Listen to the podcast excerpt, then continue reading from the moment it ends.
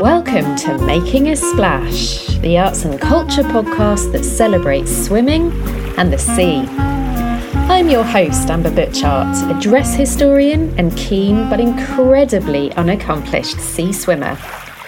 I've just got back from a week working in Lancashire in glorious July sun and 28 degree heat, where we spent my time off hunting for rivers to cool down in.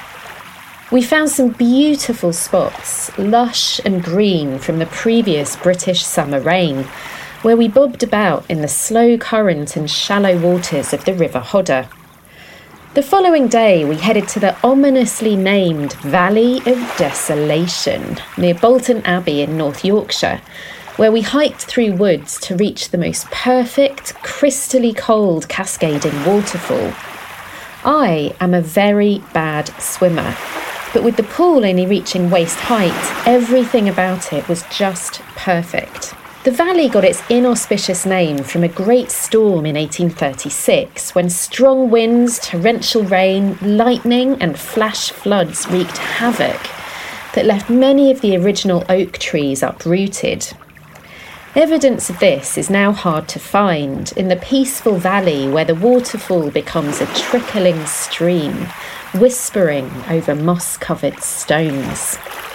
My first guest knows more than most about swimming in rivers, and in fact ponds. Journalist and author Nell Frizzell worked for a while as a lifeguard at the Hampstead Ladies Pond, which she wrote about for the Daunt Books anthology At the Pond.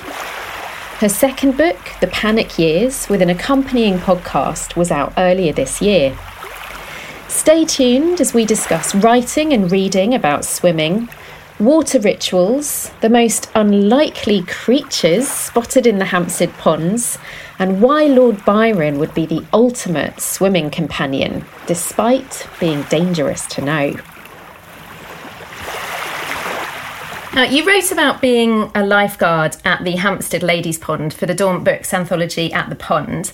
How did your stint as a lifeguard come about? Well, I'm one of those poacher turned gamekeeper lifeguards in that I was a swimmer at the ponds for, oh God, I don't know, maybe four or five years. And I had swum all year round. And it's amazing, that place is amazing in so many ways. I haven't actually been there since it got sort of redone. Um, the City of London have introduced some very contentious um, charging fees and all that sort of stuff. But anyway, the magic about it was that it was incredibly busy in summer. We would sometimes get like 800 people coming through in a day.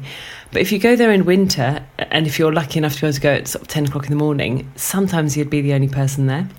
And because I. I would see the lifeguards and genuinely think of them as the luckiest women in London by uh, like an immeasurable degree. It looked like the most perfect job. But I was supposedly working as a writer and you know meant to be busy all day so i couldn't take i didn't really think about it. And then one day the most magnificent woman jane smith she came and tapped me on the shoulder and said would you ever be interested in being a lifeguard? And I'm not a member of any private members clubs, and I'm not a member of the mafia, and I've not ever been in, like invited into MI5 for a chat. But this was as good, I imagine, as any one of those things. Um, and I just leapt at her and I said, "God, yeah, absolutely. I like." I can't imagine anything better.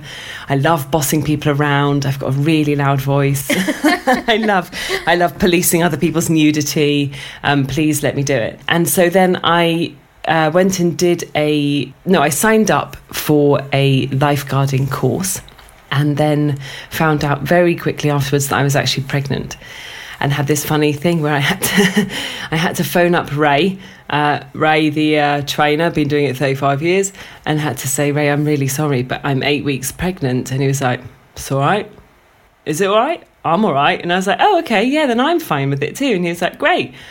You're not going to do anything. I can't remember what he said, but he was like, "You're not going to do anything untoward in the water." And I was like, "No," like like I was going to already happened.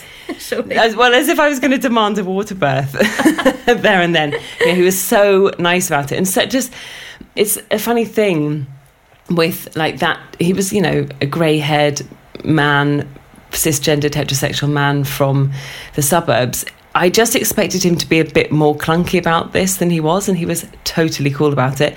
And all my colleagues were totally cool about it when I, t- I said, I'm really sorry to tell you, but I'm actually pregnant. And Nicola, who was the chief lifeguard when I was there, was like, "Yeah, I, I carried on until I was about seven months." And I was like, "Oh, wow. okay." So yeah, I um, I did my training in the uh, first trimester, which I don't know how much people remember of it, but I was just throwing up all the time, and then uh, started work in the kind of April. So I had a run up before it got really busy. So that's a very that's the sort of very convoluted um, story of how I became not a mafioso, but uh, women's Kenwood Ladies Pond lifeguard, which is basically as good. And did you ever ask Jane Smith what she looks for in a in a lifeguard? Like why you got the tap on the shoulder? No, but I did start to see because we were always sort of recruiting, particularly because they need loads of people in the summer because a lot of those jobs are casual at least they were when I was doing it. This was, you know, 2016 and 17, so a while ago now. You were always sort of looking around for people who might be able to do a couple of days a week or a couple of hours because you can only do you can only do so long, and so they need people to cover the shifts. And you needed back then, and I don't know if the rules are the same, one lifeguard per 20 swimmers to get very technical. So if you're going to have all those people in the water, you need a lot of women on canoes and chairs watching. Um, and I did start to notice then from the other side of the from the other side of the diving board what they were looking for. You could tell the kind of people that they would have their eye on, and they're all quite headmistressy, fit, good swimmers um, with loud voices. Basically, they were you know, and obviously you know there was a real real desire and push from all of us, I think, to get a slightly more representative group of people uh, lifeguarding because it's not as much as the, this is the majority of swimmers. It's not only frequented by sort of middle class white women in their 30s, although that is a lot of them. Um, we did want to have a slightly broader base of lifeguards. And we did have quite an international group actually. It was really lovely when I was working there. And you build up this sort of really strange I don't even know if sister. Yes, it is sisterhood because you all complain about your messy bedroom in the back, and you all like hang up, borrow each other's towels, and um, steal each other's tea bags. Um, but also, there is something magic about those hours and hours and hours that we would spend on deck just chatting, you know. And I feel like I got to know loads of them quite well. But in this, a bit, you know, when you're standing I'm not a driver, but from my understanding, when you're driving, you're sitting next to someone and looking out front. That's a lot of what being a lifeguard is. You're sort of close, but not staring into each other's eyes, because then you'd miss all the people having asthma attacks. Well, there are often swimming spots that take on really mythic proportions, and the tidal pool that I swim in, for example, mm. is you know the people who swim there regularly, myself included, to be fair, treat it as an almost religious experience, and it's the same with regular swimmers at the Hampstead Ponds as well. Why do you think that these bodies of water inspire such devotion? Well, not because I made them all touch my toes before I got into the water, but I would have quite liked to introduce that a little bit of deification. Um, I think it's a really natural human instinct, and I'm really struck. You know, if you've been lucky enough to travel, you do see all over the world people pouring pouring love and beauty and attention onto objects, whether that is a, a lingam in India or a shrine in the Mediterranean or you know, if you go to, if you're lucky enough to go to the sort of Pacific Islands like I have, you do see within nature all of this. You know, people who have for hundreds of years made a sort of ritualistic practice around something, and water is so frequently part of it. You can't argue. You know, it's there in it's there in like the ancient Greek texts, it's there in the Bible. Like we've been pouring water onto each other's foreheads for thousands of years. Um, there's also this thing that people used to say a lot when I was working at the ponds, which is that the ponds can hold it. And um, there's a real, really strong connection between grief and water. I've often wanted to do a pro- I've had a project in my head for years called The Evaporation of Grief, which is about this sort of very, um, I think, poignant relationship that people have where either they want to be submerged and have their sort of internal their internal grief kind of blanked out or matched by a physical sensation of the same magnitude, also to see the passing of water from state to state is a great reminder of death and rebirth and all of those kind of things. And certainly a lot of women would talk about whatever they were feeling when they would get into the pond, it felt like the pond would hold that feeling for them temporarily. And it was like sloughing off whatever it was, whether it was anxiety or grief or heartbreak or, oh, you know, even something fairly prosaic like the stress of work that could be held by the pond and then you'd get out and it would sort of settle back on your shoulders after a couple of hours. But yeah i think it's fundamental. I think in the same way you know i have a small child now and you watch him the way he treats certain I, I, used to watch him like pick up snail shells and put them on top very deliberately on top of tree stumps and that's shrine making you know you see that in places like Papa Westray in the Orkneys like we've been doing that for thousands of years I also think we've probably been dipping our children and our loved ones in water for as long yeah, I completely agree. Um, and that, you know, the ponds, the ponds will hold it. That's so lovely, and it's certainly definitely it's that sort of redemptive quality i think that gets people coming back to the tidal pool where i am again and again and again as well. Yeah. that idea that after a long day after literally anything you get in and you feel a little bit better even if it's just temporary. You just feel a bit better. Yeah. Yeah and then you c- climb out. And there's also something the sort of stripping of vanity you climb out and in the case of the ponds you would have like sc- a big scummy beard and your hair would be like lank and maybe you'd have duck shit on your foot. And I think, you know, with the tidal pools, there's, you know, always the likelihood that you're going to have like a seaweed giant bikini line that's sort yeah. of just you know clung to your leg or that you're going to scratch your knee or that you know it's there is a sort of moment of forget being in your body and forgetting about the judgment of your body that I think is really magic about those places particularly as women because we're so rarely given that kind of freedom in our bodies in a funny way. Mm, mm-hmm. I completely agree. I completely agree. What's the most unlikely creature that you saw in the ponds during your time as a lifeguard? Oh my god. Well, um, there was a very big fish that got called Carol, but she was she was for a while called DM, as in Carpe DM, because she was a very big, very old carp. Nice. That had come up to the top, and um, she terrified the life out of so many swimmers. It was absolutely brilliant. Someone thought that she, it was a motorbike tyre, that someone had like driven a motorbike. They were absolutely convinced, came up, reported this, wanted me to phone the constabulary. Someone had driven in with a motorbike overnight and there was a you know bit of it had floated to the top. People thought it was sharks, people thought it was a monster. And you know, it was just this very and we used to we had a snorkel that we'd sometimes use for cleaning the boats and stuff and one a couple of the lifeguards sort of follow her around seeing what she was doing. And it was like a teeny tiny women's pond basking shark. She'd just go along sort of blubbing along. And then unfortunately of course um, Carol was no more. And that's why they come up to the top and they're kind of struggling to breathe and they need more oxygen. Um, so she had a very uh, sort of very poignant Viking funeral where she was put in a plastic bag in the bin. I'm probably not meant to have told you that, but I think the strangest creature that was ever seen was probably the giant reticulated python that um, one of the lifeguards found under a bush. Wow. That had obviously it had probably been dumped by someone who bought an exotic pet that they couldn't look after. And it had gone to sort of seek, make a nest and it just got too cold.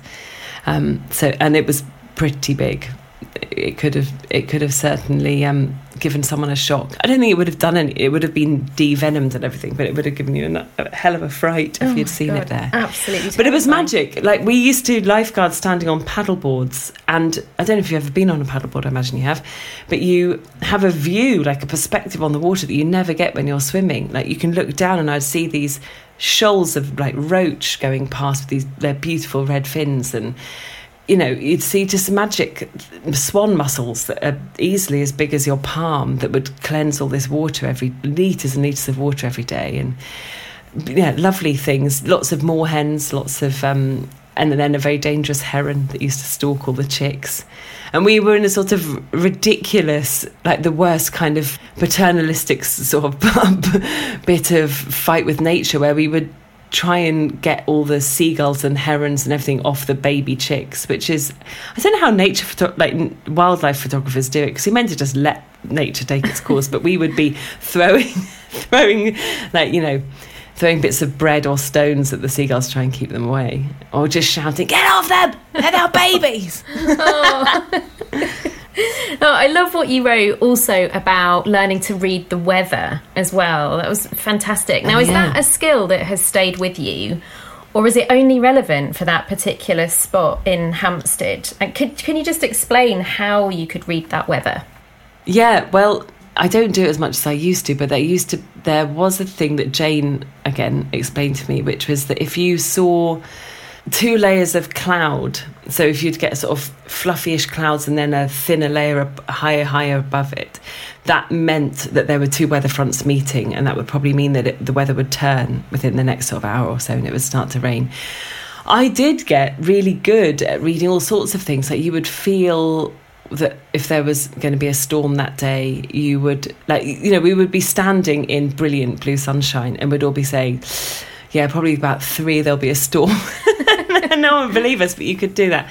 And um, you would taste when the weather changed direction, when the wind had changed direction. That was really interesting because it would either be coming over the houses or it would be coming over the heath, and you could smell and taste the difference. That's remarkable. Um, I got very interested in mist because mist is this amazing thing, particularly in that sort of changing of seasons where you would get the air being a different temperature to the water on the ground. And so, if it was particularly cold, or if it was particularly cold in the air, you'd get lots of winter mist, which is fantastic coming off ice. Um, but now in the summer, you'll get it too, where overnight the temperature in the air drops, but the heat is retained in the rivers or ponds or even marshland, and you get this beautiful sort of eerie mist over everything. And that, that was probably some of my favourite times at the pond. Not, I obviously love the swimmers, but there was something magic about coming down the path and seeing it all coated in mist and just birds and the occasional flash of blue from a kingfisher and knowing you had it all to yourself for, you know, 20 minutes was magic. Oh, totally magic. Oh, glorious. Your book, The Panic Years, was out this year with an accompanying podcast as well. Can you tell me about your panic years? And did you ever mm. use swimming as a means of quelling the panic? You're so kind to ask me about this. Um, yes, it did pay. It played a quite a pivotal role. Basically, my definition of the panic years is that I think we have had for for a fairly long time now these periods of physiological and emotional transformation that we give a name to, i.e we have a period of time that we call adolescence, and then within that we have a physiological change that we call puberty. And then we have later in life a period of time that we call middle age, and within that we have a physiological transformation that we call the menopause. But I noticed at 28, when I'd just come out of a long term relationship and I had been made redundant and I was sleeping with some incredibly ill advised men and I was um, sort of wondering where all the security, all the security in my life had disappeared to.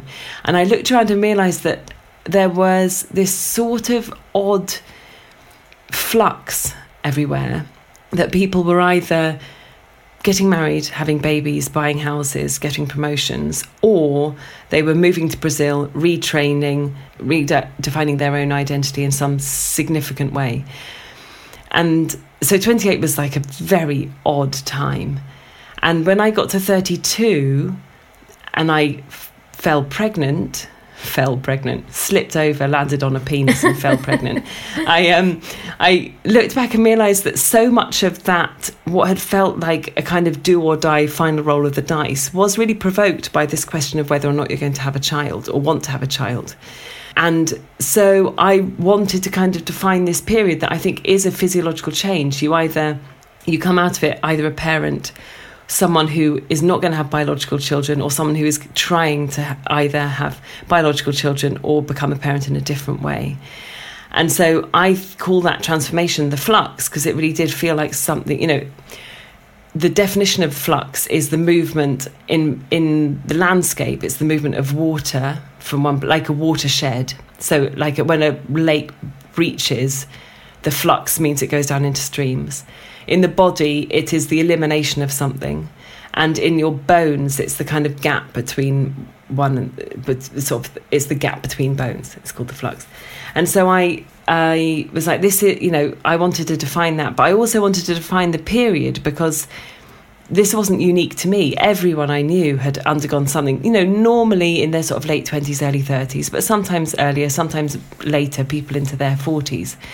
And so I'd come up with all these terms, and I was really struggling with, you know, I wanted to call it something fairly pretentious or something that had a sort of academic ring to it. And then my brilliant agent was like, oh, yeah, the panic years. And I was like, yeah, it's the panic years.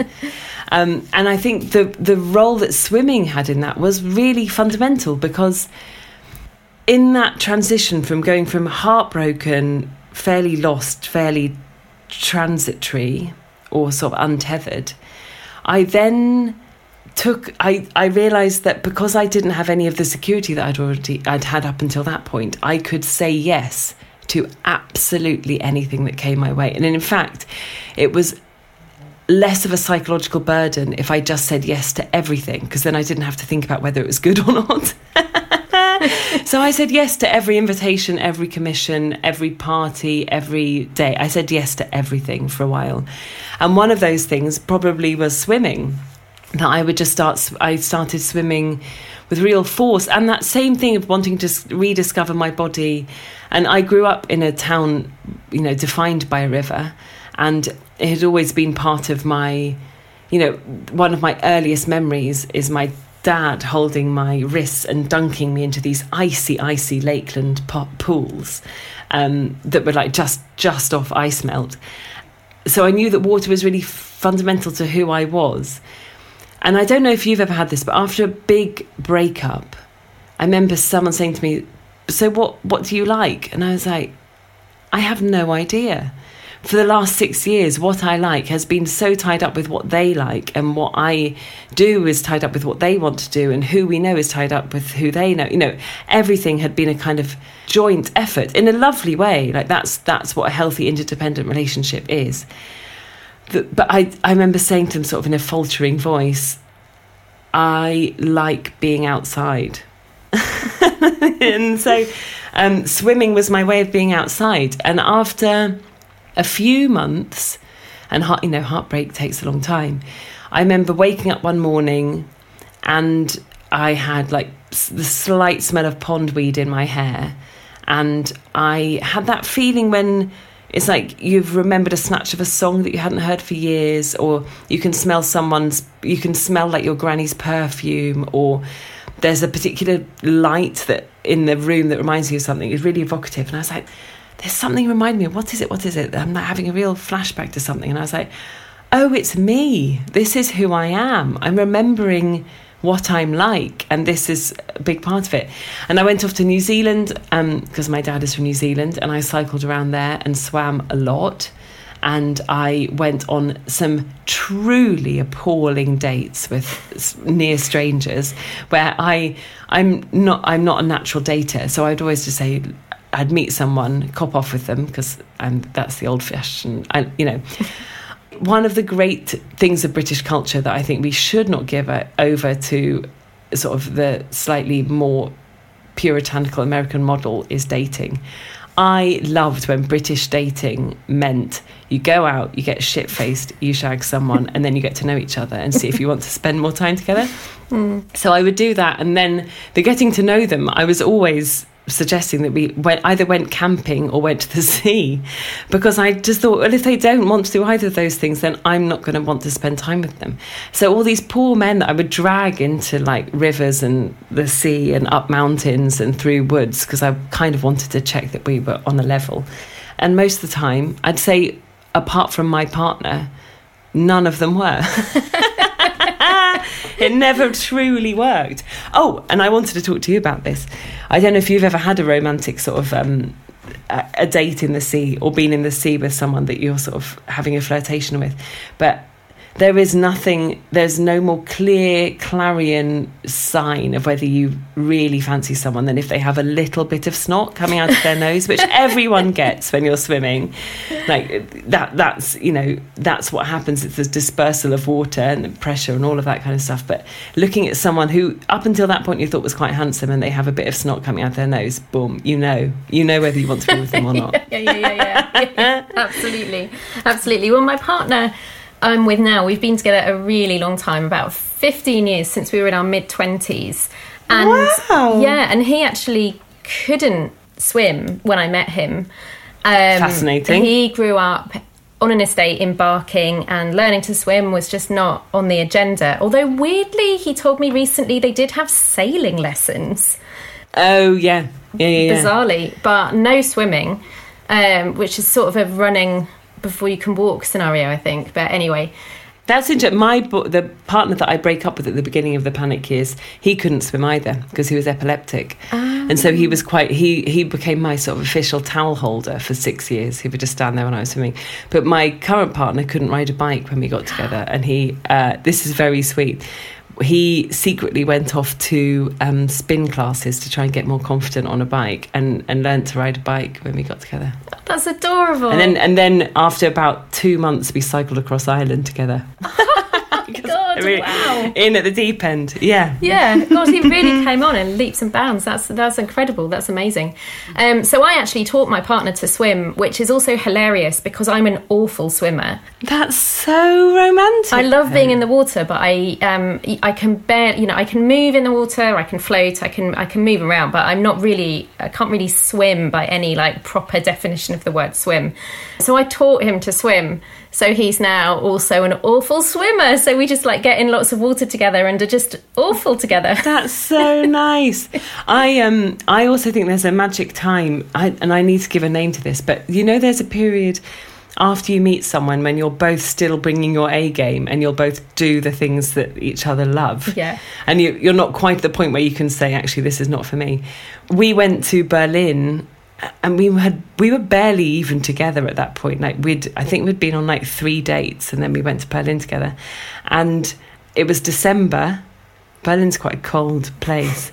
And uh, we went to Krumme Lanke, and I was like, I'm going to go for a swim. And he was like, Me too. And I was like, That's incredible. And he got in and he did swim. And subsequently, I said, like, How was it? And he was like, Absolutely never again. It was awful. and he would never, never do that now. But there's like a magical time. And I do think if you are falling in love with someone, go and do all of that stuff now because in a few months' time, when you are settled into your intimacy with each other, you're not going to have the compulsion to do stuff like that anymore. So yeah, get it not get it while it's hot, but like push push them while you can. get it while it's cold.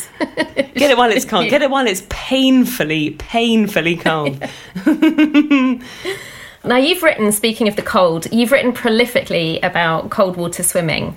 But do you also read about swimming? It's a great question. I think I am really drawn to watery people, big wet people.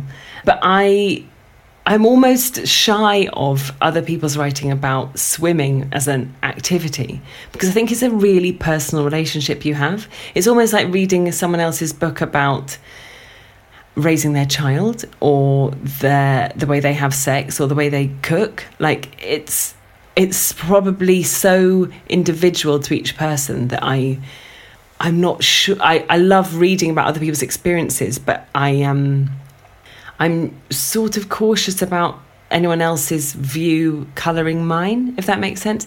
So I've loved. Um, Jessica J. Lee wrote this beautiful book called Turning, uh, a memoir of swimming in um, all the 52 lakes in Brandenburg and Berlin, which I loved. Charlotte Runcie's book, Salt on Her Tongue, which is all about sort of women in the sea, particularly, and the sort of historical and mythological history of that relationship, I loved.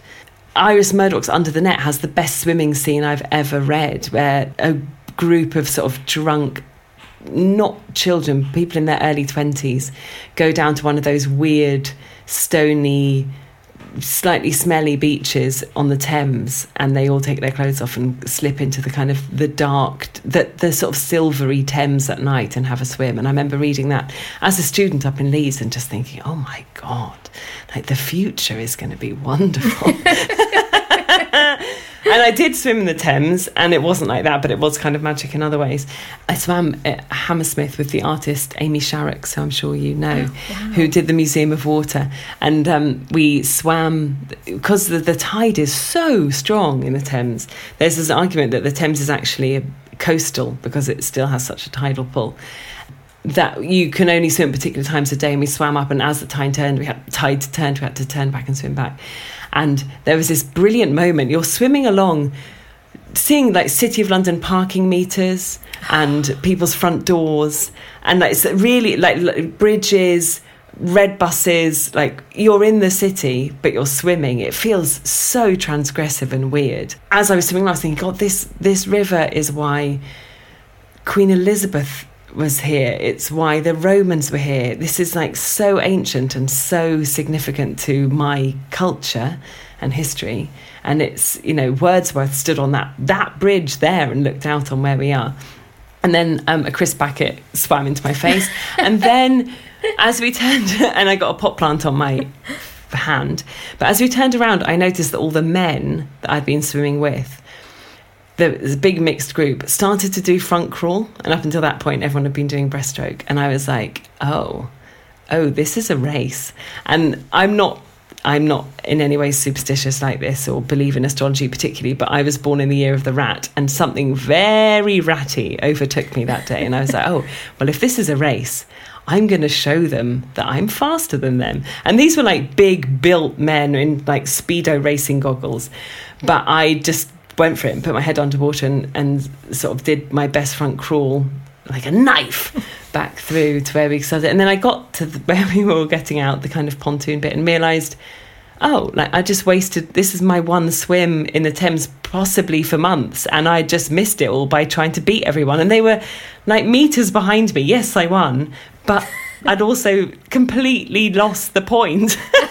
Doing something. It's like it's like going to you know a beautiful magical lake and just keeping your eyes closed. Why did I do it? Anyway, sorry, that was a real tangent, but it's one of my favourite swimming stories about when your feminist credentials actually overwhelm your aesthetic appreciation of your own life. I love it. I love it. I'd love to swim in part of the Thames like that, where it's actually properly, you know, in so the city. Weird. There's a bit yeah. in, I guess it's not technically the Thames, but there's an area in Docklands you can swim in, which I'm so keen to do. I've not yet Shadwell done it. Basin. Yeah, yeah. And I really would love to do it because just the idea of swimming and just looking up and seeing like Canary Wharf and stuff, I just think yeah. it would be magical, really it amazing. Feels incredibly illicit, I, or it still does to me. Getting into any river, particularly a, a, an urban river, feels really transgressive and naughty and kind of dirty, but also magical. So good, so good. We used to, I grew up on the coast um, and we used to camp on the beach when I was a teenager. And we would sometimes go skinny dipping at night. And I was in an Lovely. area where there was phosphorescence, bioluminescence in the water. So you would put God. your arm through and it would just like tiny little stars. Paint the sea, yeah. paint the sea fluorescent. How it's beautiful. Amazing. I was when I was 20, let's say five, I went on holiday to France with my three housemates at the time and none of them had ever swum naked. I was so horrified. I made them take off their swimming costumes there and then in the middle of the lake and hold them for them. I was like, you can't. How have you? How have you got to twenty five? Like you've you've probably at this you've like paid national insurance. You've probably got a washing machine. You've definitely got an oyster card. Like, why are you? Why have you never swum naked? What what have you been doing with your life? Yeah, couldn't believe it. That's um, that's remarkable, especially in France. Come on, my God. Yeah, I think it's a rite of passage. Well, you've clearly you've clearly been swimming for a very long time. You're a very very good swimmer.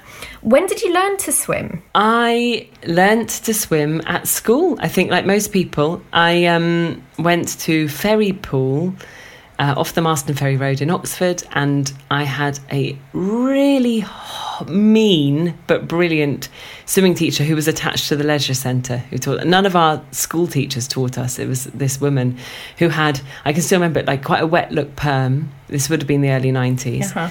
and she had sliders she would have been very cool now.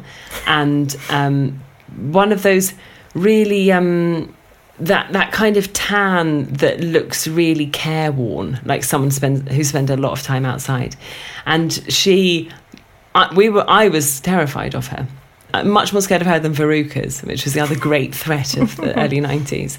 Um, and I suppose I'd been in water a lot as a child, so I was quite confident, and I think I picked up strokes fairly easily. And you have a spot now that you swim out really, really regularly, uh, every day, mm. I think, in fact. And you swim with your son a lot now as well. Like, did pregnancy or has motherhood changed your relationship with swimming or where you swim in any way? I think it has taught me more viscerally than anything else in my life that time is cyclical, not linear, because I so many times look down at this like curly, yellow haired child and see myself as a child. Like, I will now hold him by the wrists and dunk him into those frozen lakeland pools. And I see him climbing up little waterfalls and wading out. I mean, he'll wade out to his neck in the Thames with no care at all. And I just see myself. It's magic. I, you know, and not in a narcissistic way. I didn't just have a child so it would be a little bit like me. Um, but there is something, I think, truly profound as a parent at looking at your child in a state of joy in a situation that you find joy yourself. It's just incredible. It's an incredible thing. And I know how it feels to be in his body and I know he, you know, that there's something there about the coming together of us that he relies on me to keep him safe, and so he trusts my body as a kind of survival. But I also can imagine myself into his body, and it's pure freedom and pure joy that he's experiencing in those moments. Um, and so I would take him in the water every day. And he also, I mean, I don't take him in in the winter, but he wants to. Like, he really wants to go in. And I actually can't be asked to dress and undress both of us. In the, you know, there's so many layers. Course, yeah. Uh, the idea of getting someone who's only just continent in and out of like tights and trousers and a snowsuit in the middle of January so he can have a dip I just can't be asked. But he would very happily do it.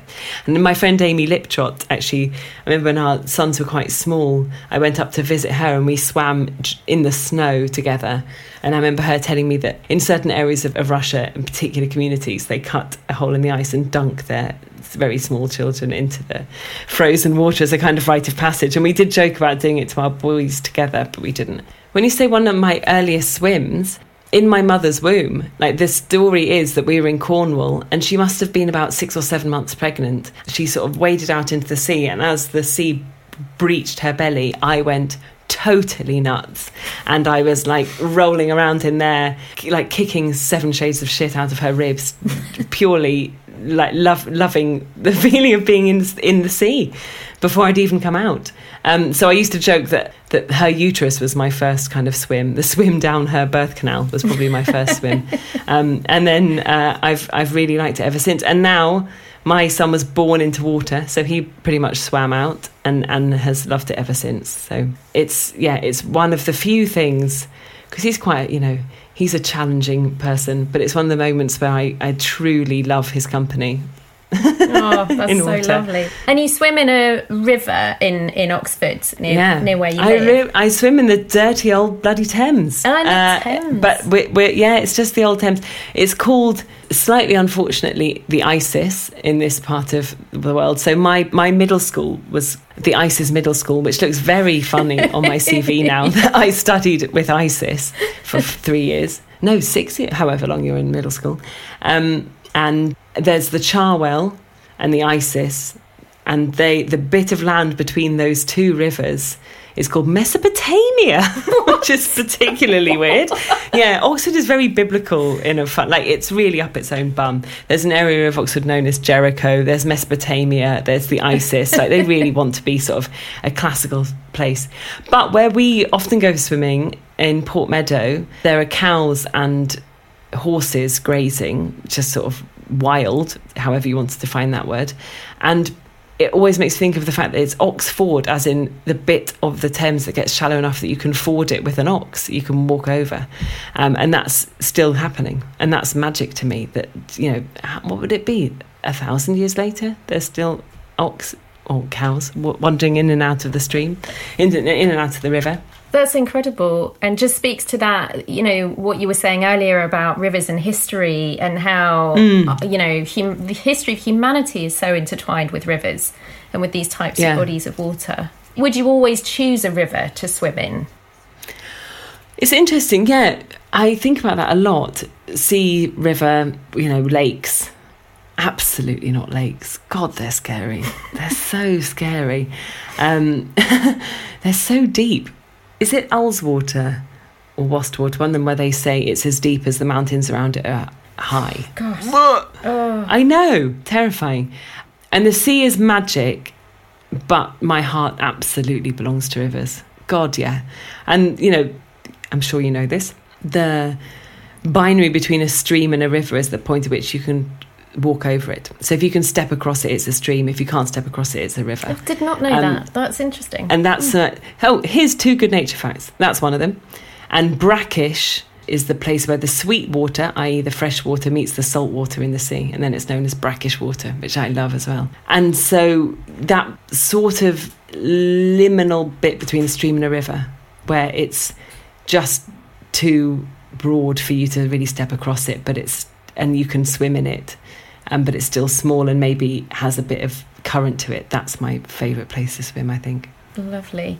Well, and that is a conceptual, I suppose, place to swim. Where is your literal favourite place that you've ever swum? I'm sure, like everyone else on your podcast, probably, I'm going to give you my second favourite because I can't tell you my first favourite because then everyone will go there. is that really me? Um, I think probably the best place the best place I've ever swum at the beginning of the Watkins Path as you walk up Snowdon, there are some beautiful waterfalls, and that's probably the best place I've ever swum. But if anyone goes there, please take your rubbish. I mean, I think we should add if anyone goes anywhere, please take your rubbish. Yeah, yeah. Please take your rubbish. And I don't, I don't want to sound like you know some boring local councillor, but I don't really understand why you would go to the effort of going somewhere beautiful and making it ugly. Yeah, yeah, absolutely. Who would be your ideal swimming companion, real or imaginary, dead or alive? Lord Byron. I'd have a crack at Byron. I'd love to go for a swim with him, and I think it would be a really dangerous combination. I think I'd probably really fall for him, and it'd probably break my heart. but my God, like that dangerous beauty, that dark haired, dangerous beauty, and such genius and incredible sexual chemistry they seem to have with everybody man, woman, and child. And probably um, animal as well, to be fair. yeah, um, I'd I'd go for a swim with him, and you know he's he had form. He swam across the where I want to say the Menai Straits. That's in Wales. Hellespont. Yeah, yeah. yeah. Um, I think that would be magic to go for a swim with him. And I'd probably, the same thing would happen that happened in the Thames, where I'd probably just put my head down and front crawl him and completely miss my opportunity to get off with him. Because I'd be like, I'll show you, Byron. I'm a better swimmer than you. Um, yeah. That would be a fantastic pairing because he was a really good swimmer, wasn't he? And in many ways, like, incredible swimmer. More comfortable in the water than he did on the land. yeah. yeah. I would like to be a fly on the wall, or I guess a fish in the sea while that happened. yeah, I think it could be great. It could be great. Well, if you could swim anywhere in the world with or without Lord Byron that you haven't yet swum, where would it be?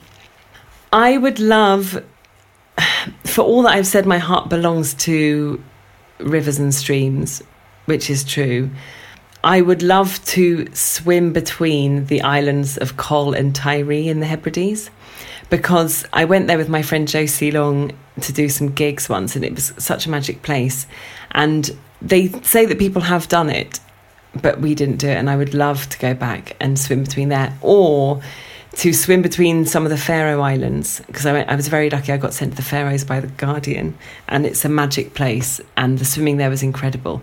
And I think f- there's something for me about swimming from an island to another island that feels brilliant.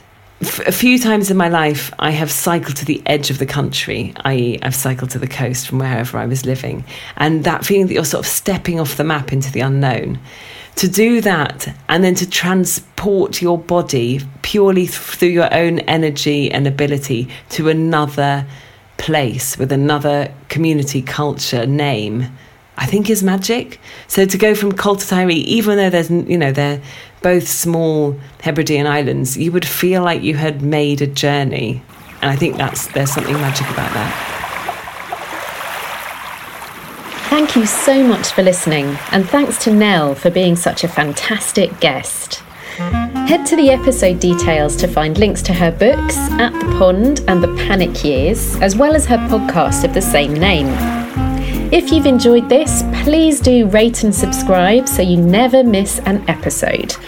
And you can find out more about future guests at my Instagram page at Amber Butchart. See you next time on Making a Splash.